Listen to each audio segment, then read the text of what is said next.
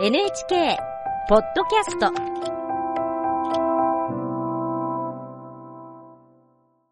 ワンニャンジャーナルです。はい、えー今回は内越さんの持ち込み企画、このコーナーに愛着湧いてきましたね。そうですね。よろしくお願いします。よろしくお願いします。えー全国で熊による被害が深刻ですね。過去最悪のペースで増え続けています。そんな中、熊による被害を大きく減少させた自治体があるんですね。全国有数の観光地として知られる長野県軽井沢町です。熊対策の一つに、ベアドッグと呼ばれます犬を導入して効果を上げているんです。で今夜はこのベアドッグについて NPO 法人ピッキオの田中淳平さんにお話を伺います。田中さんよろしくお願いします。はい、お願いします。ちょっと簡単に経歴をご紹介しますが、田中さん、兵庫県出身の50歳。で、大学卒業後、北海道で野生動物の研究を行う中、20年ほど前に軽井沢町の委託を受けて熊対策を行う NPO の事業に加わりまして、えー2004年に国内で初めてベアドッグを導入しました。はい。今、熊には大きな注目集まっているところですが、ベアドッグ、えーその熊のことを察知できるんですよね。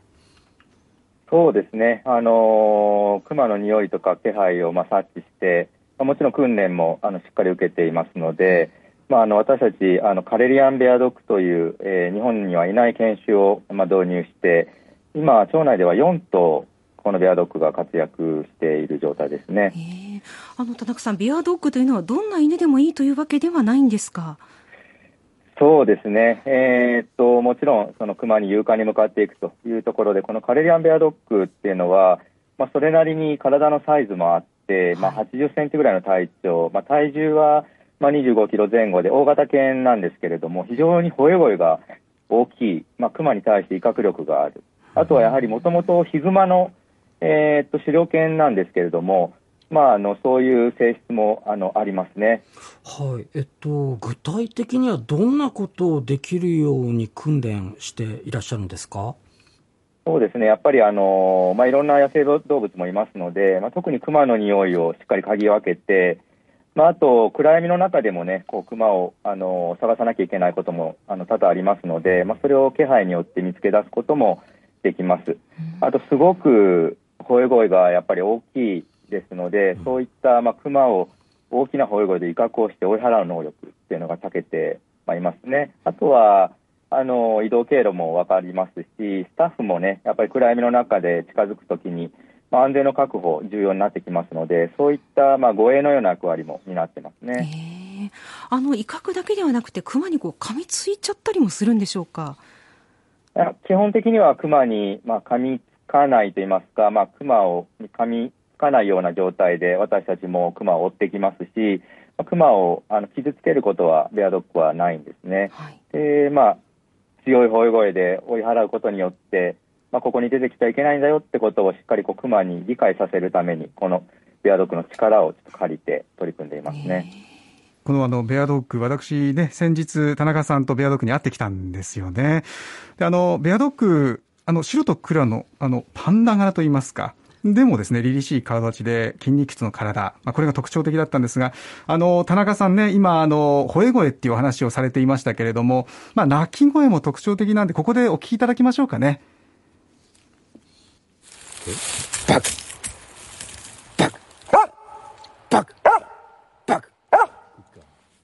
田中さんの指示に従って、ワンワンと吠えていましたがね、本当に森中にこう響き渡る、私のそのお腹の中にも響き渡るようなですね、非常にこうのぶとい声だったんですよね。あの、田中さん、2004年にですね、ベアドッグ導入したんですよね。そのきっかけね、お話しいただけますか？そうですね、軽井沢町はもうあの長い歴史の中で、えーっと町の半分ぐらいの面積が、まあ国指定の、まあ、長寿保護区に指定されてるんです、とっても自然豊かな場所にあります。ですから、まあ、完全に人が暮らしている生活域と、まあ、熊が暮らしている生息域が、まあ、オーバーラップしているような状態にあったんですけれども、まあ、今から30年ほどぐらい前ですけれどもね、まあ、熊がこう割とこう別荘地とか住宅地に姿を現すようになった、そんな時期がありました。あ30年ほど前から、これはどうしてなんでしょうか？そうですねあの今ではほとんどないんですが、その当時、あのゴミの管理が少し徹底されてなくて、特に、まあ、公共のゴミステーション、皆さんがゴミを捨てに行かれる、そういう場所が、まあ、熊によって荒らされるという被害が、まあ、相次いでいて、うん、まあ、多い年には、そうですね、100件以上超えるような年もありました。で熊ってこう、まあ、雑食性の動物なんですけれども、まあ、自然界にはないこういう美味しい味、まあ、人間の食べ物のようなものを覚えてしまうと、やっぱりこう繰り返し繰り返し、えー、同じ場所に学習してしまって戻ってくると、そうなってくると、やはり本来近づいてくるはずのないクマが、まあ、人間の生活エリアに向こうから近寄ってくるということで、まあ、人身事故のリスクも高まっていた。ただまあ結局、まあ、餌かせてしまって、まあ、熊を駆除するだけしていたとしても、結局それを繰り返すだけで人身事故のリスクも高まっていきますので、まあ、やっぱりここはしっかりと熊にえゴミを食べてはいけないということを教え込むために、まあ、まずはその当時は熊が絶対に荒らせない、開けられないゴミ箱っていうのを私どもで開発しまして、それをそうですねあのまず設置していく、町のゴミステーションに設置していくというところから始めていきましたね。そうすると、だいぶ被害被害が減っていきました。うんまあね、一つ対策としてそのゴミ対策っていうのがあったということですが、第二段階がそのベアドッグということになるんですよね。そうですね。あのー軽井沢町ってやっぱり自然豊かな町ですので、ゴミの管理を徹底するっていうのは最低限のモラルです。それをしっかりと管理した上で、その上でさらに人と熊とが住み分けをしていかなきゃいけないということで、まあ、熊にもあのより人の警戒心を植え付けさせ、まあ、場所のコア、えーと、警戒心も植え付けさせる必要があった。それで私たちその、まあ、犬の力ですけれども、ベアドッグというものを、まあ、アメリカですでにえー、対策が取られていました。そのベアドッグというのを導入したいと思って2004年に始めたということですね。その導入って結構簡単にいったんでしょうか？やはりあの日本にはない技術でしたので、うん、まずはそのアメリカのベアドッグ育成機関からですね専門家の人を招いて、まあ、視察をしていただきましたし、まあ、私自身もアメリカに訪問してでそのベアドッグの育成方法であるとかまあ、どういうふうに人と熊とが住み分けていけばいいのかという、そういう共存の方法を学んで、そしてまあ初めて、まあ、2004年に、そのブレットという、まあ、犬を軽井沢に初めて、まあ、日本に初めてだったんですけれども、うん、迎え入れることができました。はい。えー、ブレットはとっても優しくて、まあ、勇敢なあの性格だったんですけれども、まあ、非常にその彼が活躍して、まあ、徐々にですけど地域の人もまあ、私たちのために頑張ってくれているこの犬のことっていうのをこう理解してくれてそして、まあ、彼自身はあの人と熊とをつなぐ親善大使のような役割を、まあ、担ってくれていたという状況でしたね。実際にあのベアドッグを導入しての効果はいかがでしたか？そうですね、えーと、やはり私たち自身、ベアドッグでお支払いをしてるんですけども、実は発信機をあのできる限り熊に使える、まあ、市街地とかに出る前にしっかりと森の中で、え事前にクマを捕獲をしてそして効率よくクマを見つけ出してそして威嚇力の高いベアドッグで追い払う。そういうことを繰り返すことで、まあ、あの別荘地とかあるいは、え人え集落なんかに出る。そういう、まあ、件数もかなり減りましたしあとは人身事故も、まあ、実際に2011年以降なんですけれども、まあ、人間活動エリア別荘地も含めたエリアでまあ、起こっていないというような今、状況が続いているというあの形ですね。では番組に寄せられたメッセージをご紹介します。今夜の特集ワンニャンジャーナルはベアドッグについてお伝えしました。日本で初めて導入した NPO 法人ピッキオの田中淳平さんと再び電話がつながっています。田中さんどうぞよろしくお願いいたします。あお願いします。はい、えー、東京都60代の女性からメッセージいただいていますベアドッグ初めて知りましたが、匂いを嗅ぎ分けたり、暗闇でも気配を感じ取ると、のぶとい鳴き声で威嚇してくれるという、すごく心強い存在ですね。熊対策にベアドッグ活躍してほしいです。で、田中さんにとってはちょっと嬉しいこともあったそうですね。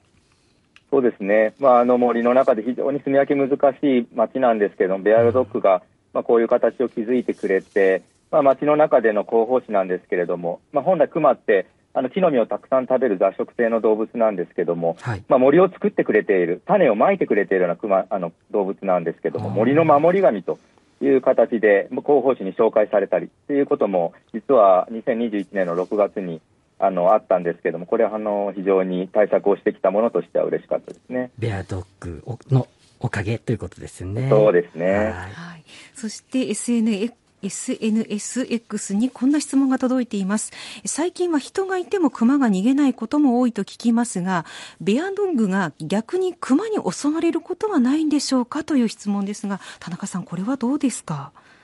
そうですね。まあ、あの、ぼんやりしている熊ほど教育した方がいいので、あの、追い払いをするんですけれども、あまり動かない熊とかは、こちらの犬の頭数を増やしたりとか、まあ、熊も追い込まれるとパニックになったりするので、ハンドラーっていう私たち、犬をコントロールする人間が扱い方をうまくコントロールしながら、山の方に追い返していく確実に追い返すということをしていますね。なるほど。えっと、こういった質問が SNS で来ています。ベアドッグ、調べてみたらカレリアンベアドッグという犬種なのですね。ベアドッグの代用として軍用犬になることも多いシェパードなどの犬種は向いているので向いているのでしょうかという質問です。そうですね。やっぱりベアドッグになるためにはあの、えーと、狩猟本能も必要ですし、少しシェパードとは違うのかな。うん、ただまあ研修の枠を超えて、まあ、個性があのすごくいい個性を持った子もいるかもしれませんが、やっぱりちゃんとこう個性を見極めて訓練をしっかり積むと、まあ、その上で確実にえー、安定した仕事をする必要があるので、うん、まあ、あまりこうおすすめはあのペットをまあベアドッグとしてそのまますぐに使うというのはおすすめはできないところはありますね。自分の家の犬を熊にけしかけるということはしない方がいいということですね。そうですね。あの熊の方をこう興奮させてしまって、まあ、手綱なんかを離していると熊をうっかり見つけ出してしまったりしてで今度は尻尾を巻いて逃げ帰ってくる、まあ、熊を興奮させて連れもこちらに連れてきてしまうということも、まあ、過去に軽井沢でもあったんですけれども、うん、まあ、そういう非常に危険な状況になる可能性もあるので、まあ、しっかりリードをつないだ状態でよく観察してあげながらお散歩をするということも重要かなと思いますね。はい、ここまで田中さんどうもありがとうございました。はい、ありがとうございます。